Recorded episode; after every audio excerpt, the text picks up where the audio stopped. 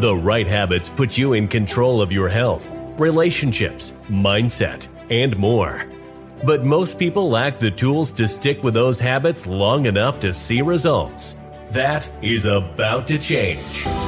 Welcome to the Unshakable Habits Podcast with your host, habit change specialist and speaker, Stephen Box. Join us each week as experts share their stories, experiences, and insights and give you the tools to build unshakable habits so you can live life on your terms. It's time to take your habits from unsustainable to unshakable. Hey, welcome to the Unshakable Habits Podcast. I am your host, Stephen Box, and I am joined today by a guy with a great name, Steve Cohen. Mostly because we have the same name. Steve, welcome to the show, man. Thank you. So, Steve, we're doing something a little bit different today. So, for people who have listened to the show before, they know we have experts come in and usually have people share their own personal stories. But today we're going to switch this up a little bit because you have a lot of experience in the medical field. And I'm going to let you kind of talk about that experience here in a minute. And you really want to help people understand how they can take control of their health. So obviously there's the physical component of that. There's there's moving, there's eating well, there's things like that. But there's also this idea about creating using the framework that we that we use here, the unshakable framework, which I'll discuss here in just a second, to manage your own health, manage your treatment of any health things that come up. And you're going to share some stories about clients that you've worked with over the years who really could have used some of this advice. I think this is going to be a, a different but very interesting episode that people are going to get a lot of value from. I appreciate you uh, being willing to come on and share that today. Thank you. So, real quick, I want to run through the framework for anyone who might be listening in for the first time. The thing about the framework is it's something that naturally happens for a lot of people. They're just not aware of it. So I want to make sure that people hear it so they can intentionally apply these things. But also, as you're sharing these stories with people today, this framework is what's going to allow them to take these lessons and apply it back to their own life. So, phase one of the framework is to create a vision. Now, visions are different than goals. Goals are about specific outcomes. We rarely have control over an outcome. But what we can control is our mindset, the way that we think about things, the words that we use, the daily actions that we take. All of that stuff is within our control. And that's what creating a vision is about, is deciding what those things are going to look like in the future. Second phase of the framework is skills. You either have to develop them or better utilize the skills that you already have. And I know today we're going to talk about some of the skills that people need to develop in order to make sure that they are an advocate for their own health.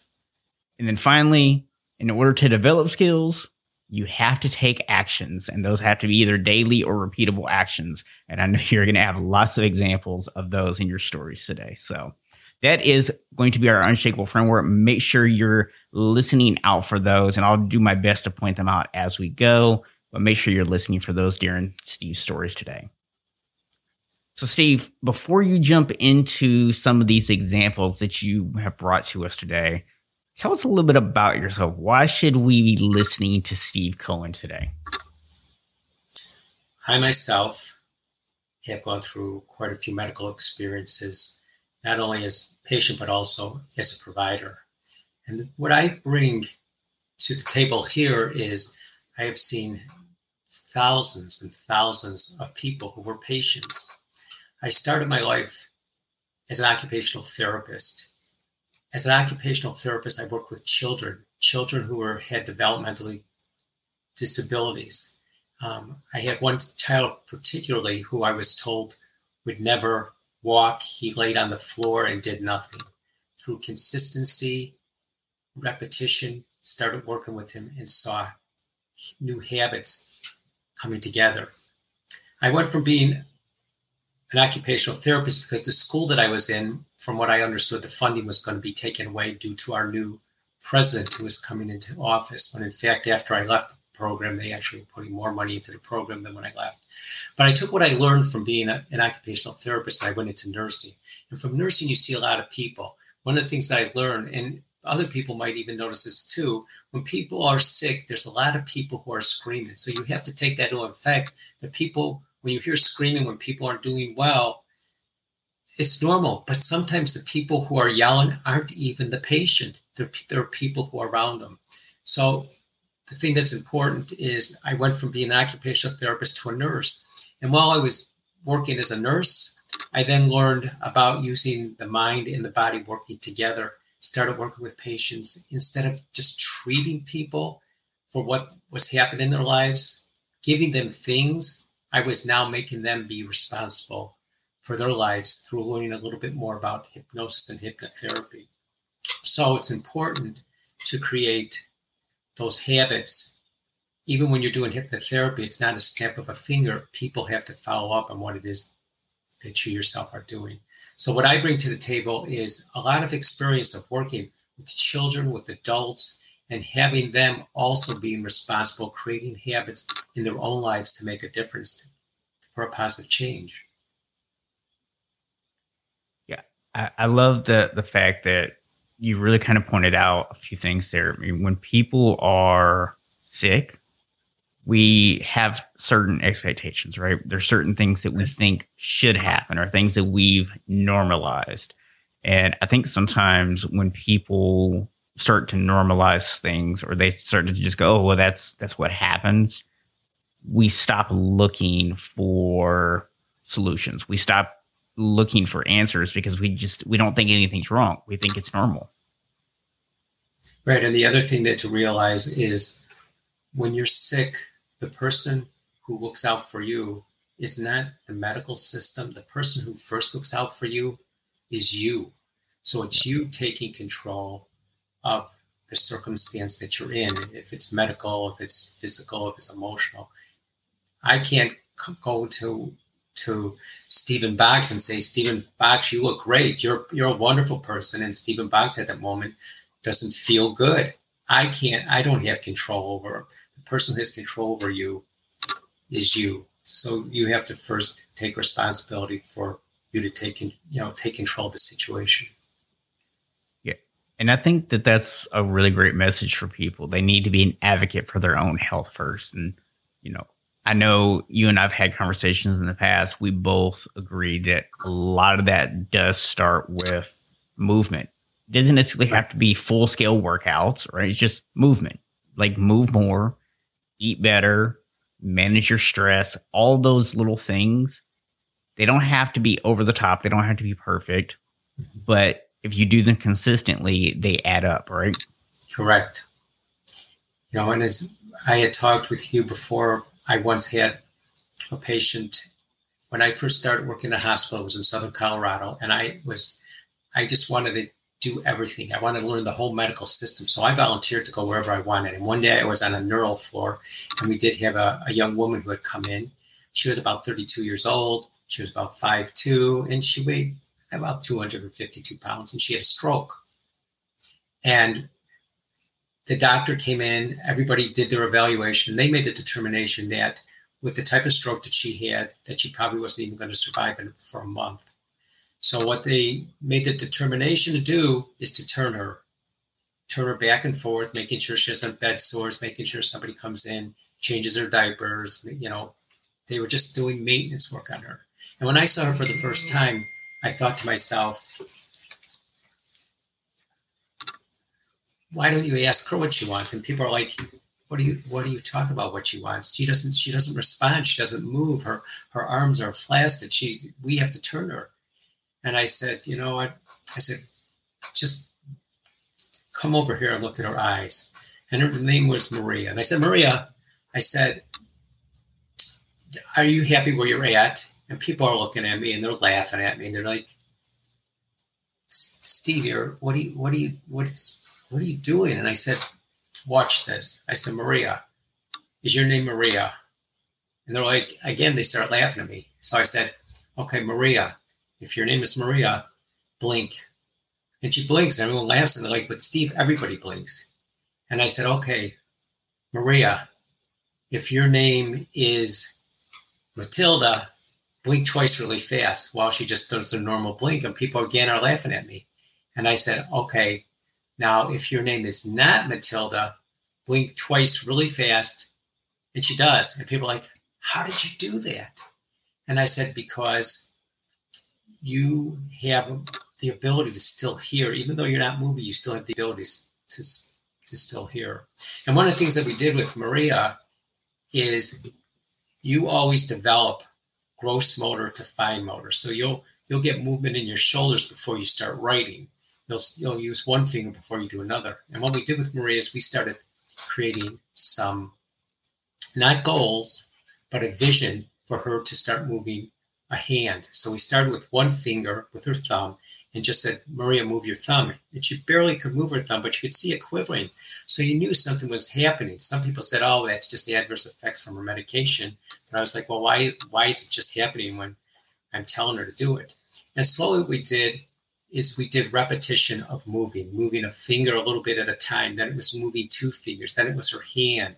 Then it was having her, you know, move her foot, move her eyes, grimace, slowly movement, repeating the same habits over and over again, creating the person all over again. Now, Maria ended up within three months not becoming the best person, not becoming a perfect person, but believe it or not, with assistance and a gait belt, that woman who was set, who I was told that probably had about a month to live, in three months, she was up, walking in the hallway with a gait belt around her waist with somebody else it's unbelievable when you start creating a habit and you keep moving and continuing moving forward what you can achieve. Yeah, so let's kind of break that down for the audience. I mean, that's that's an incredible story, right? So when you when you look at that, this was a case where, where Maria fortunately had you because had you not been there, had you not come in and had this vision for how to communicate with her and how to get her moving forward, then no one else was going to do this. And that's why going back to what we were just saying, is so important that the first thing that you do to take care of a medical situation is try to prevent it in the first place, right? Right. Never get yourself in that situation because now you're hoping that somebody like Steve walks in the door to actually help you out. But we can still take some lessons here because if you're a family member of someone who's in this situation or a friend of someone who's in this situation and you might feel helpless, you can now hear some of these things and maybe you can be that person to create a vision. And maybe if you talk loud enough and long enough, and when I say loud enough, I don't mean start screaming and yelling at people. I just mean you know, speak or to be heard, then you might be able to create that vision. And then, Steve, what you did was you kind of had this vision of we can get this person moving, right? I mean, she had the ability to blink her eyes. So you knew there was at least some connection there between the muscles and the brain. You knew she could make something intentionally move. And so you started working on those small muscles in the finger and then eventually working your way out to the point that three months later, she's able to actually walk again. I mean, with assistance and, and all that stuff, but at least she was no longer bedridden and just being flipped back and forth just so she didn't get bed sores. Right. Yeah. And it's interesting, even, even I write for myself, I write to my family. If I'm ever sick, I said, and I'm not moving do the blink with me.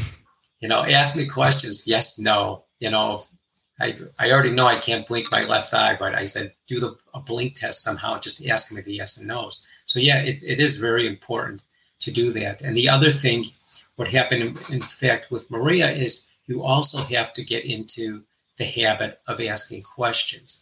You know, the person who diagnoses you or the person who's giving you your your diagnosis, what you need to do. Have they ever had experience with this before? Your surgeon, has your surgeon ever done this surgery before? Are you the number one? You know, should, should you maybe go get another person who's actually done this multiple times? So, you know, visualize what it is you want, and you have to just ask the questions to the medical team, you know, their experience with this before.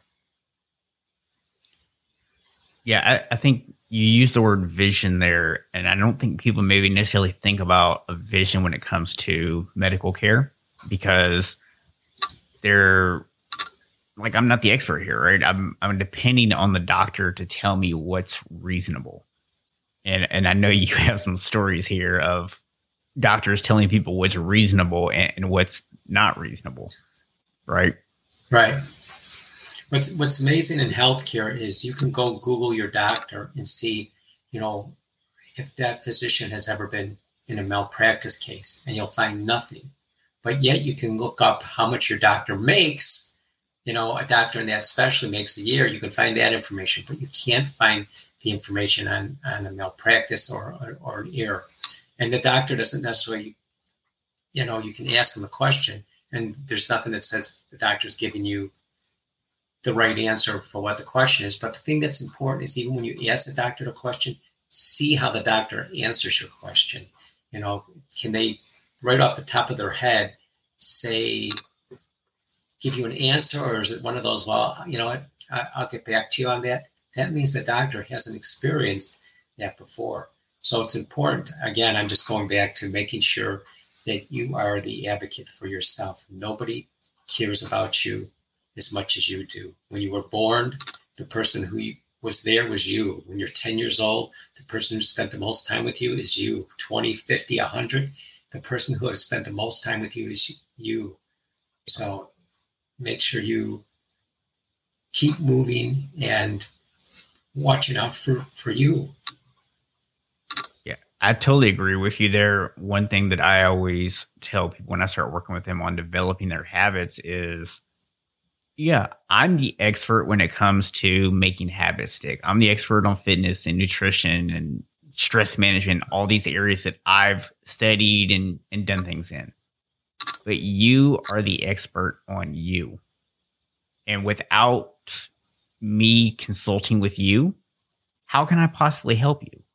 This isn't like you're not just hiring me to tell you what to do we're two experts working together. And, and, I think that that is so applicable to what you're saying here. When you go into a doctor's office, don't view this as you're going to an expert for them to tell you what to do. You're going in to work with another expert, someone who's an expert in an, a different area than you. And it's two experts putting their heads together to come up with a solution that works for everybody, right? Right and you make sure that you before you know you go to your physician's office that you you put everything down that, that you want to discuss. You know a lot of times if you've ever gone into a doctor's office you have seven or eight minutes to, to plead your case so to speak. So you want to make sure when you go in and even though the doctor may have records on you before past records they don't always read those records. I've had i've had patients i had a patient who had hepatitis c and the patient didn't even know it. Um, he was diagnosed three years before but somehow through the paperwork no one ever noticed it till someone went back and he now he's just like what? No one's ever told me that. So the most important yeah. thing is make sure that you ask the questions bring in your symptoms what ex- what's happening what you've done what you've taken the medication that you're on. And speaking of medication knowing the medication you're on and what that medication does too. Yeah. And, and knowing what the potential side effects are and, right. and what the risks are because a lot of times you know those side effects do get downplayed Right. And the other thing is realize your doctor is not a pharmacist. He does not, or she does not always know if the medications interact. So the person that you talk to when you when you're taking medication is the people who give you the medication, which should be your pharmacist. They're the ones who should know do these two medications interact? What interactions might I have? What interactions are safe? And what interactions should I really keep my eyes open for? Doctors are good at doctoring, pharmacists are good at doing pharmaceuticals. Yeah, absolutely. And and I think it's a good point. You know, we we all have specialties in, in different areas. You know, if you have a medical condition that requires special diets, don't talk to your doctor, talk to a registered dietitian because they're the ones who have special training in diets for people with illness. So, yeah, especially if you have a fat doctor. Make sure your doctor follows their own advice, right? Yeah, my, my doctor, when I was a kid, always told me as he smoked his cigarette, you should never smoke cigarettes. So, yeah, you're like, um, dude. Yeah. so, in terms of once people kind of get into the doctor's office, they're asking questions, they're, you know, finding out what's possible. At what point does someone say, okay, I have the information I need versus saying, you know what, this isn't the answer that I want, and I'm going to go seek out other opinions. Should, right. should someone always go seek other opinions when they're not getting the answer they want? Or is there a point that you go, you know what, the doctor's right? Like, how, how does one make that determination? Well, the thing is, the answer you want isn't always the answer you're going to get, even when you want it. I mean, the, the, the answer that you don't want is sometimes the answer. But the one thing is, if you do want to seek a, a, second opinion from someone, what's important is you seek the opinion from somebody who's not in the same institution with your physician. And the reason why you want to do that is sometimes institutions run the same way on the same type of patients. So you want to go to another institution. Sometimes people that I see will say, Oh, I, I went to Mayo but sometimes even you go and do something like go, I go to, I went to Mayo, it cost me two thousand dollars to travel there, stay there, get a test there. So sometimes it get expensive. So I would suggest that you go to another institution that's not in this in the hospital or medical chain that's different, and you will probably or maybe get different explanations of what it is specifically that, that's happening with yourself, and make sure also that you have records, not only the records from when your doctor just saw you records from your past. So that's also important. So second opinions, I think, are important. Yeah. I know you were telling me a story before we went on today, excuse me, that sometimes what happens is people will go in, they'll they'll move forward, they'll they'll feel comfortable with things, they'll move forward. And then they're pretty much told like, okay, these are just things you're going to have to deal with for for the rest of your life, right? And you're just kind of stuck. And people kind of buy into this idea and they start to limit themselves. But you were sharing the story with me about one of your patients that you were asked to go out to her house and you kind of helped her to develop a new habit. So tell me a little bit about what shape was she in when you got there? And, I hope you know which story I'm talking about here. Right. So, um, so prior to you know the coronavirus became popular in March of 2020. But in February of 2020, I was asked if I could see a patient at home just to see how they're doing. They were running a fever. And, and this woman actually was probably 71 years old or so, 72. And she had a history of heart problems. She had been in the ER a few times for problems with her heart. And when I went out to see her, or I called her up to say I was coming out, she said, Well, I just want to let you know that I um, have a fever. And I said, Okay. I said, How is your how high is your fever? And she says it's 101 point whatever two. So I made the decision that, and I knew nothing about coronavirus at all. I said, you know what? Put on your jacket and I'll meet you at your front door. And she's like, but it's like 40 degrees out. I said, well, I want you to come outside. My belief was that if she was sick, there was also something toxic going on within her house. So the first day, what I did is I talked with her and we walked outside her house and we were able to walk one house. And she said, I'm really getting kind of tired, winded. So I said, let's go back home. So she went back home and we talked. And I said, I'm going to come back tomorrow and see you again.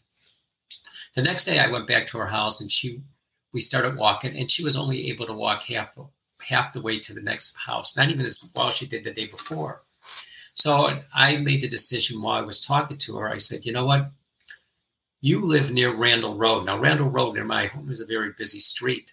But when she had been moved in her house, Randall Road was almost like a little country street.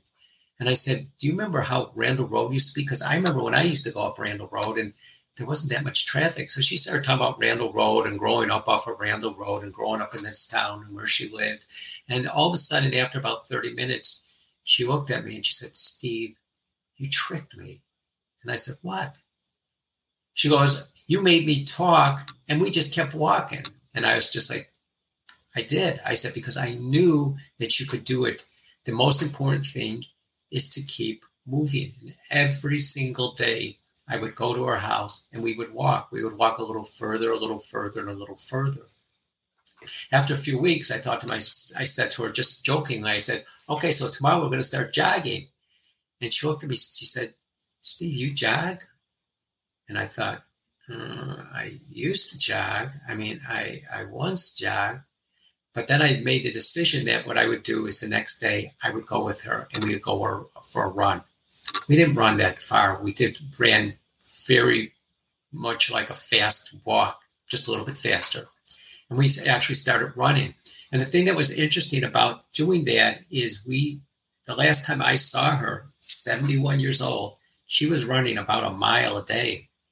And I was running with her about a mile a day. But she got me into the habit of how good it felt after we ran that mile and just laughing and feeling good, inflating our, you know, bringing air into our lungs, making our bones and our joints more mobile. We had just created this habit of running. And due to me working with her, I started running twice a day, once in the morning, once in the evening. Now, let me tell you the truth. I don't run 40 miles a day. There's some days that I run two miles. I run a mile in the morning, I run a mile in the evening, or I run a you know, mile and a half in the morning or two miles in the morning. And then I run, you know, maybe a mile in the evening. But what we did is we created habits. And I didn't tell you this either, Stephen, because everybody says to me, oh, you look so thin. But since I started running, I myself have lost 30 pounds. Not that I planned it, it just happened. I created this habit of, of moving. And that's how I also tell my own patients, my own clients, the importance of continuing to move. You hit on two like really big things there that people so often overlook. So number one, you, you got this client who, by the way, I don't know if people heard this, but she was 71, right? so this is an age where a lot of people will go, Oh, I'm too old. I can't start. I've missed my opportunity. And instead of being like, no, no, no, we can go out and we can run a mile or we can walk a mile. You got her out of the house that first day to walk one house. Literally, just one house over is all that you asked her to do. But because you kept showing up day after day, the habit started to form. You were practicing that just those daily walks were the action and you might push yourself a little further each time until eventually that one day you really got her to go. And now the confidence starts to build. Right. And now all of a sudden it's like, hey, you know what? Let's run. Right. And then you yourself started to to do this. And by the way, congratulations on taking the, the steps to lose the 30 pounds. And I phrase it that way intentionally because I don't congratulate people on weight loss. I congratulate people on taking the actions that lead to weight loss. And that was the other big thing that you hit there was you didn't set out to lose 30 pounds. Not at all. No. You just created a behavior. And that really speaks to why we have the framework that we have. That's why it goes back to a vision. If you see yourself as a healthy person in the future and you feel like part of that vision is that a healthy person always moves, which obviously that's a belief that you have, Steve. Right.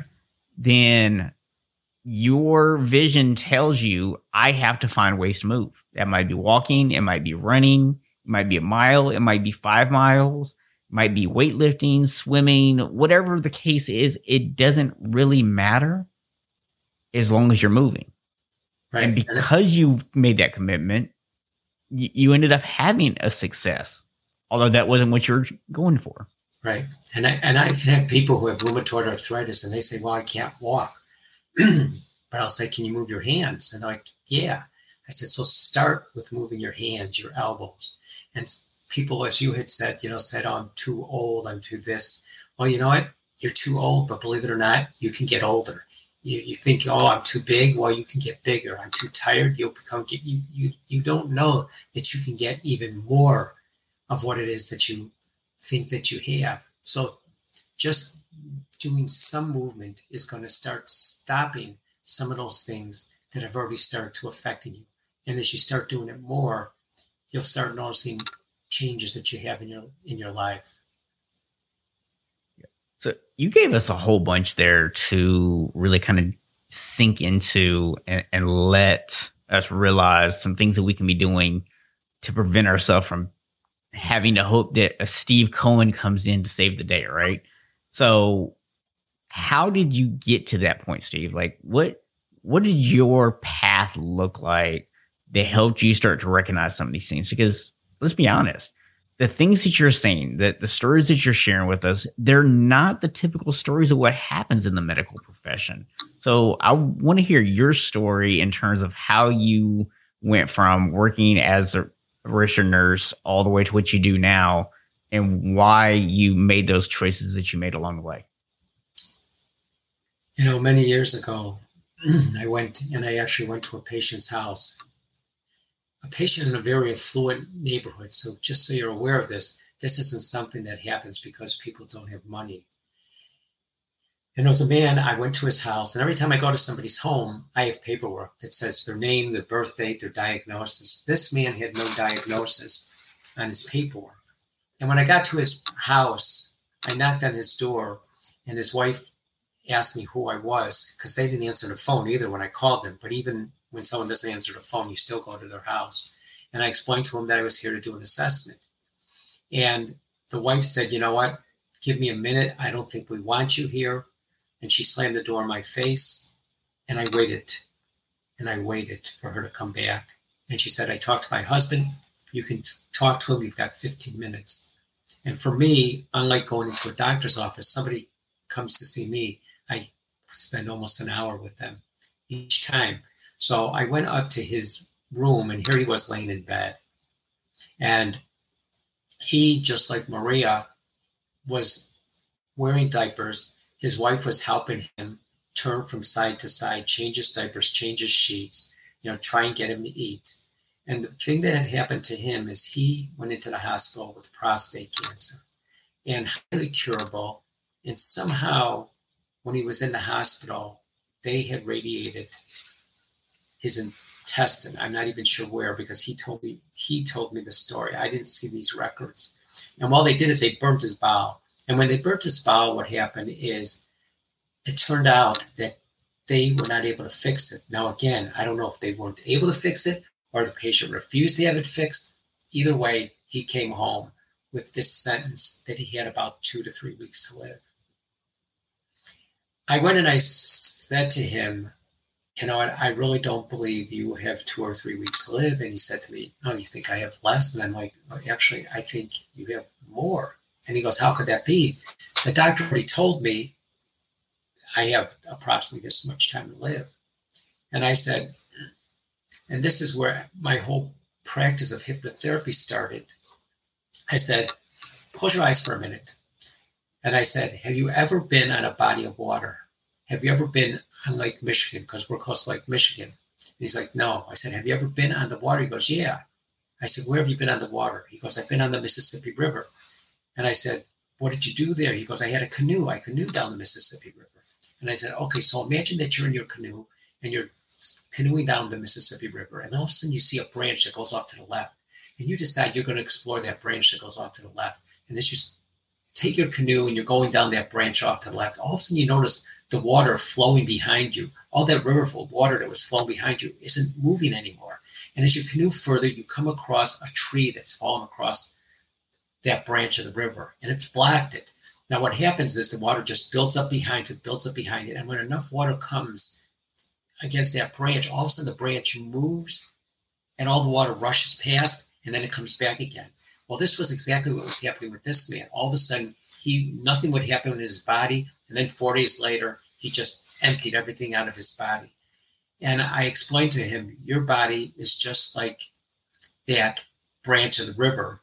You have a you have probably somewhere where you have that broke bowel and you have a constriction there. And when enough fluid comes behind that blockage, it takes sometimes three or four days and it just comes out of you in just in a whoosh. But needless to say, what I was talking to him about is I said, Do you eat? Have you been eating? He goes, Why would I be eating? He goes, Steve, I I, I, I just want this over with. I'm like, are you drinking? No. Are you moving? No. So what we did is I started telling him, remember the story about canoeing down the river. That's what's happening with you is you have a river that's being blocked. But the thing is, if you start putting some sediment into that water, which is food, and you start putting a little bit more water into that river, which is drinking some, you know, fresh water or juice, that will start making everything move further. But the most important thing that you have to do is move. You have to roll in your bed. You have to take your feet and hang them off the side of the bed. Sit up, let your wife sit up with you. And you have a man. He had a master bedroom, which had a master bath. I said, you need to get up to the bathroom. So we started creating those habits for him to do that. One of the interesting things is when he was young, I said to him, I said, when you went to the bathroom, I said, did you do anything special? Some people have their own little things to do in the bathroom. He said he used to read comic books in the bathroom. And so he'd sit in the bathroom, read his comic books, get done, and then he'd come out of the bathroom. Well, he doesn't read comic books anymore. But one thing he did read is he read the Bible. He would take the Bible into the bathroom with him and read it just like he did comic books. And we started creating a habit for his bowels, even that at a certain time he went into the bathroom, took his Bible, started reading his Bible, and he would move his bowels. And it was, it's the funniest thing to think that here the man who read comic books now has another habit that he's developed years later that reminds him of a habit that he had when he was a child to start moving his bowels again. So that's where I started though, is I started working with this one person and it was just, I got such a phenomenal result. I said, you know what? I need to work this process with other people. And as a nurse at that time period of time, probably about 80% of my patients were patients who had some type of cancer. And I started working with them on decreasing their nausea, decrease, increasing their fluid intake, increasing their eating, decreasing their pain. All these things I was learning not only as a nurse, but as a hypnotherapist, how to make how some habits that they do can change their outcome. That's I mean it's it's just so fascinating, man. Like to to hear you, you hear some of these stories because I'm I'm hearing what you're saying is so often people get themselves into this mindset when when they're sick or when they have something that happens and they just they just stop they just give up and so many times if we just do even small stuff it can make things better. We we might actually get well. We we might improve. Sometimes you might not, but you can at least make the quality of the life that you have left so much better. And I just think that is such a very important message for people to understand. So I really yeah. appreciate you sharing it. Yeah, I think it's more important, at least for myself. If I had the choice between watching someone play the game and me playing the game, I'd rather play the game if I had the choice of watching somebody play football and all of a sudden, you know, they they end up winning it all, I'm like, that's exciting. But then a lot of us will think, boy, what if I was in there? What if I did that final run around the end and made a touchdown? Watching life is a lot different than being involved in life. When you're involved, when you're moving, when you're creating, you feel better about what it is that you've done. Yeah, it you know, the very first episode of this podcast that I put out was with a guy who has a terminal cancer.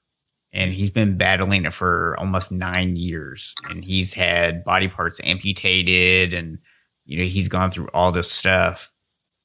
And what he told me was, you know, Stephen, I understand that I'm going to have days where I'm in pain. I can't avoid the pain. It's going to happen. There's going to be days where I'm going to get a little bit down on myself, where I'm going to feel bad. That's going to happen. But I'm not going to allow myself to sit there because I understand that suffering is 100% optional. Right. Definitely. Yeah, and it just and it ties in so well with a lot of the stories that you've shared with us today. Is that, you know, I know your big thing is like, hey, we need to keep moving, and and I 100% agree with you that the movement is so so important. I do want to highlight to people though, there is one thing that might be even more important than movement. And you've actually touched on this, Steve. It's mindset. You yes. have to have the right mindset because the movement actually comes as a result of the mindset. If you have if you feel self-defeated, if you feel like it's just time to give up, you're never going to be able to get yourself to move. So I, I I love the fact that you've shared these stories with us because all the stories you shared, they all involve some element of someone not believing in themselves. Right. You know, and when I was, I helped them. Right. When I was a child, my father once said to me, he asked me to clean our garage. And I had never cleaned the garage before. I was only about 10 years old. And I cleaned the garage to the best of my ability. And my father came in and said, and I was actually a very good student. And my father came in and said to me, I just can't believe for somebody who is so smart, you did such a poor job. One thing does not deal really moderate with the other one. So, in regards to what you said too, you know, Stephen, is mindset. You know, when you think that you can't do something or you think somebody has told you something and you're not able to do it, take a pen and piece of paper and write it down and look at it and say, Am I really that? Am I really lazy? Am I really not worth it? And look at it and just think of all the things that you do do that are worthy of, of you know, being complimented, even if you have to be the person to compliment yourself on it. So, yeah, mindset is really, I mean, very important. And sometimes you have to give yourself that positive reinforcement. Yeah. And, you hit on something earlier. You were sharing the story about, you know, how you started running. But before that happened, when she said, Do you run? Your answer was, Well, I used to run right? So, in other words, you stopped seeing yourself as a runner. You started seeing yourself as someone who used to run. So, mentally, you had told yourself that you couldn't run essentially because you don't run anymore. And that moment of, you know, her asking kind of brought that realization on. You're like, wait a minute. Surely, at the very least, I don't know if you actually thought this, but you may have been thinking, at the very least, I can keep up with a 70 year old 71 year old woman, right? I can at least run with her, even if I don't go do a lot.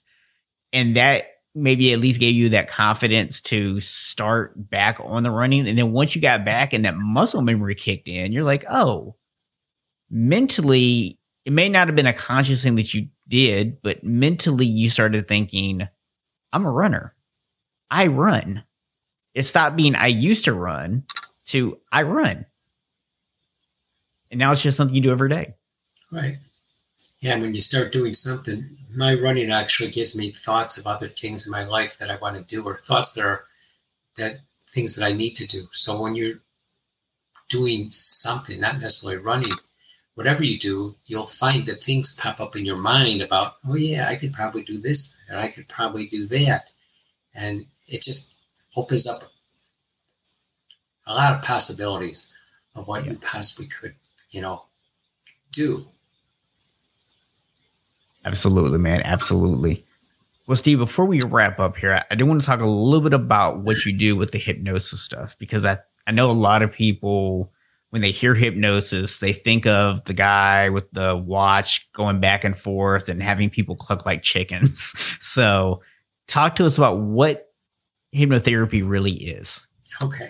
Um, I actually do all three of my uh, professions in, in when I have people come in for hypnotherapy. But hypnotherapy is really the way that you're able to concentrate to make changes. It's kind of, for me, it's putting aside the things that are keeping you from moving forward. So whenever somebody comes in to see me, I always do a screening, and a screening is all, always complimentary because just like probably yourself, Stephen, also, and, and even the people who view this, people come to ask you to help them with something, but you have no experience with doing it or you don't know how to do it. So, not everybody who comes in can I say to them, you know what?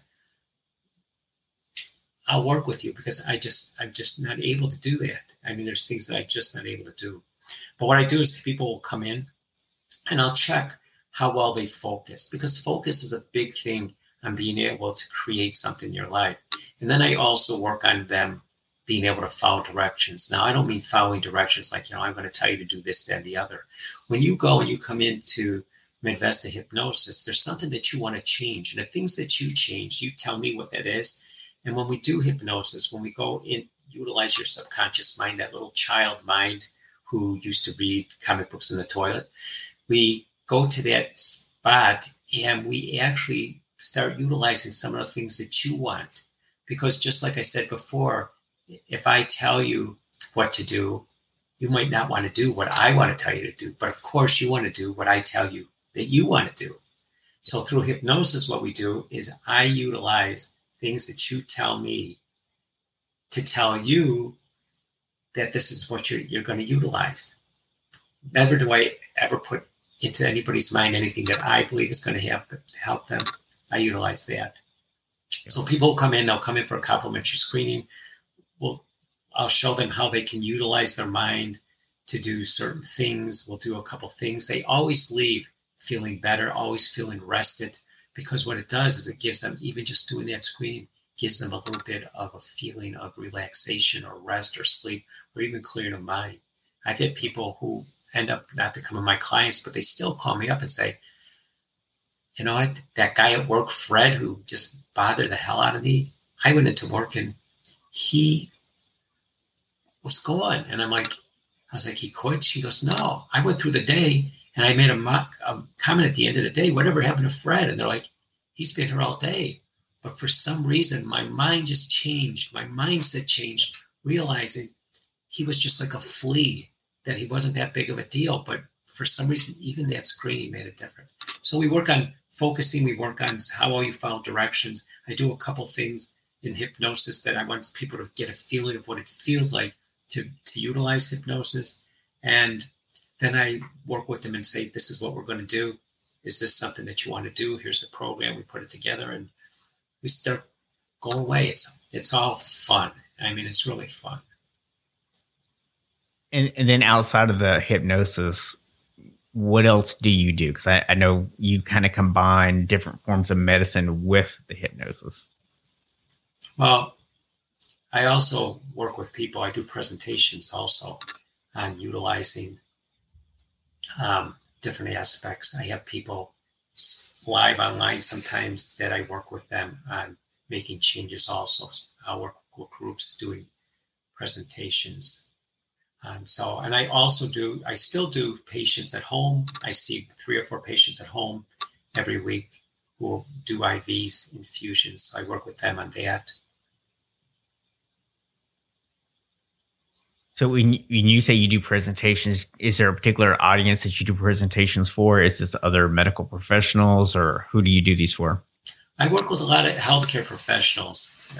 A lot of healthcare professionals, even though you might not see it from your side, they sometimes have to, you know, keep their stiff upper lip when they're working with you. And sometimes they're overworked. Sometimes they don't have all the knowledge that they need. Sometimes, believe it or not, there's an occurrence at work that happens that that overtakes them. So I work with them. And the interesting thing is sometimes I have people who aren't even healthcare professionals that come in that there's something that I've done with someone else that it still pertains to them. Maybe not as a healthcare professional, yeah. but in the realm of life. So I'll work with them. So the people I see a lot of times have anxiety, they have stress. Some people have phobias. I've had people who've had um, they've been beat on in their past life and it's made them stop doing things or start doing things. So we'll sometimes work on that. It takes a lot of investigation to uh, to listen to someone and make a decision on what things are right for them. Yeah, absolutely. It's not something that people can just come up with like on on the drop of a hat, right? You have to right. really ask the right questions. You have to dig into things and understand what's going on. It And I know that runs a bit counterintuitive to our everything right now environment of the world we live in today, but it absolutely works. Right. I had yesterday, I had a woman come in and she was actually 75 years old and she came in because she wanted to stop smoking and she came in yesterday. It was the second time I was seeing her. And she said, I just want to tell you that I lied to you. And I was like, what? What, what did you lie about? She said, Steve, I don't want to stop smoking. She goes, I just keep coughing and choking, and I know I should stop smoking, but can you just help me with decreasing the amount of smoking I'm doing? And I can't say to someone, you know what, you should stop smoking. If you want to say, okay, you know what, I don't want to smoke so much, I'm coughing, and but that's the that's the path you want to take. Then with her, that's exactly what we did. As I said, let's instead do a, a session today on decreasing your smoking, and I'm going to show you a few things that you can do. And when you start smoking, or if you don't want to be smoking as much, a couple things what I call anchors. That when you instead of smoking, maybe a breathing exercise you can do a certain thing that you touch your ear, and when you touch your ear, it reminds you of taking a deep breath. So instead, when you're taking that deep, you touch your ear and you take that deep breath. That's replacing that cigarette that you were sucking on or smoking on to uh, to calm you and decrease your stress. Yeah, and, and I love that man because I always share with people one of the pieces of advice I got from one of my mentors is that all behaviors are either an attempt to express the person that we think we are or who we want to become, or they are a way of solving a problem. And right. so often within our field, and when I say our field, I'm, I'm thinking like just health as a as a whole integrative thing here. The tendency is, hey, that's bad, that's good. Don't do that, do this. And just like going back to that person that you had walk a house that led to her doing a mile a day. You know, this person that you're saying, Hey, I'll meet you where you are. I'll help you smoke a little bit less.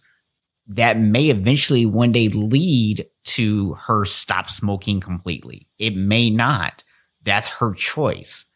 But by meeting her where you are, you just increase the likelihood that one day she will completely stop smoking by a lot. Right.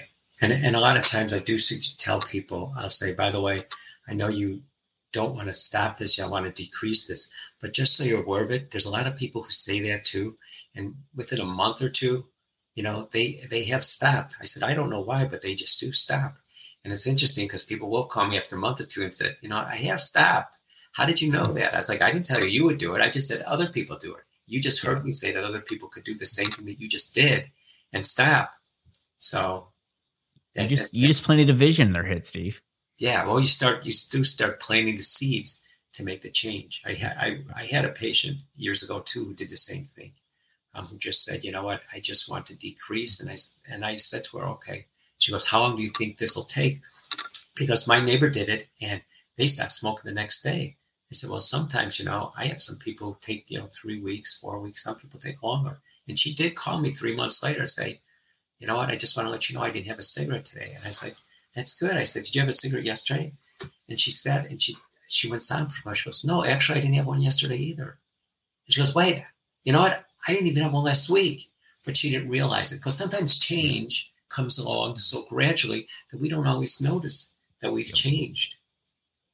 Yeah, you know, I, I, I, and I'll tell you one other quick thing, real quick. I once had a man who had throat cancer, esophageal cancer, and this was not a, something about hypnosis. But when he had esophageal cancer, they they went and they did radiation with him and they did chemotherapy with him. And he, as far as they were concerned, was healed. But the one thing is, when you do radiation or chemotherapy, you think of radiation, you end up with sometimes radiation burns. So one side of his face, his eye was swollen shut. And I went to see him and I was just working with him on doing hydration for him in the home. And he said to me, he goes, Look at my face, look at my face. What are we going to do? And I'm like, I don't know. I said, hold on one second. And I ran out to my car and I came back in. He like, what do you got? I said, I have my camera. He goes, what are you going to do with the camera? I said, I'm going to take your picture. He goes, no, don't take my picture. I said, just let me take your picture. And his wife looked at me like, what are you doing? I said, I want to get his picture. So I took his picture and I saw him once a week. And three weeks later, he said to me, he goes, Steve, I can't believe how much my face is swollen up. You know, we're never going to be able to change it. Well, what I did is I showed him the picture from the first day I saw him, where his eye was totally swollen shut, and here his eye was open. His face was red, but not red like the first time. And I said, Do you know who this is? He's like, Oh my God. what happens is sometimes you change and you just don't notice the change until somebody says, here's the picture of the original person, patient, client, person. And you realize you really have changed. You just need to see the original picture. Yeah, I, I always encourage people when they when they come to me for weight loss, like take before pictures. You don't have to send them to me. I don't need before and after pictures to post on my website or anything like that. It's not a marketing thing for me, but take them for yourself. Even if you never show them to anybody else, take pictures for yourself because one day you're going to be able to look back on those and it's going to give you an appreciation for where you came from. Yeah. Or, or write down what you did today and look at it look at 30 days from now and see how far you've walked or you've run or you've moved or that's how you've changed what you ate or or even how your relationship with somebody has changed when you've slowly made the change yeah and and you hit on something really important there that i want to highlight for people is a camera is one way of capturing information there's tons of ways to capture information it doesn't always have to be a picture Sometimes it's just even a matter of if you write down how you feel each day. Oh, today I feel sluggish, you know, and, and maybe four or five days in a row you put I feel sluggish, I feel sluggish. And then all of a sudden one day it's like, you know what? I, I have a little bit of energy. I have a little bit of energy. And then another couple days go by, you know, I, I'm feeling I'm feeling actually pretty good today and then you have another bad day and then all of a sudden it's oh you know i'm i'm miserable things are horrible i'm not getting anywhere but then if you look back at those progress reports, if you look back at those days where you just wrote down how you felt that day, you'll notice you've been making small increments. Yeah, maybe you had a bad day, but then all of a sudden you realize that your bad day is still a lot better than what your bad days used to be. Right. Yeah, I, I love it, man.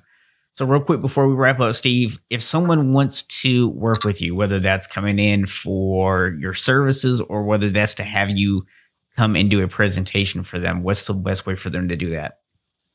You can see um, on my picture here, you can send me an email at steve at hypnosisclinician.com, or you can go to my website, which is MedVesta, Med, which is short for medicine, Vesta, investing in your future, MedVesta, M E D V E S T A, MedVesta.com. And you can set up an appointment in my from my website, or you can send an email through there too.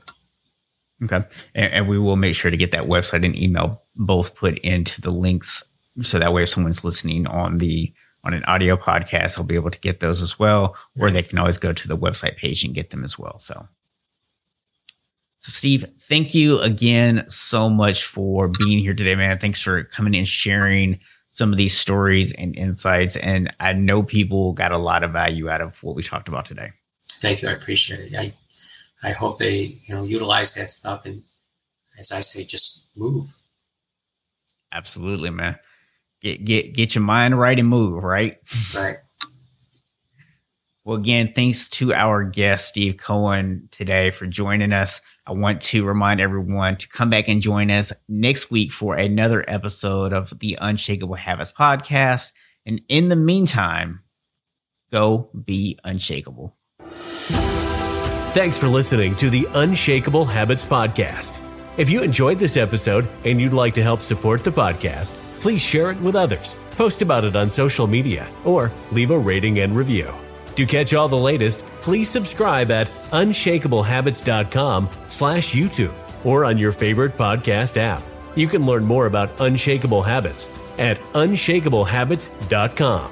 Until next week, be unshakable, my friends.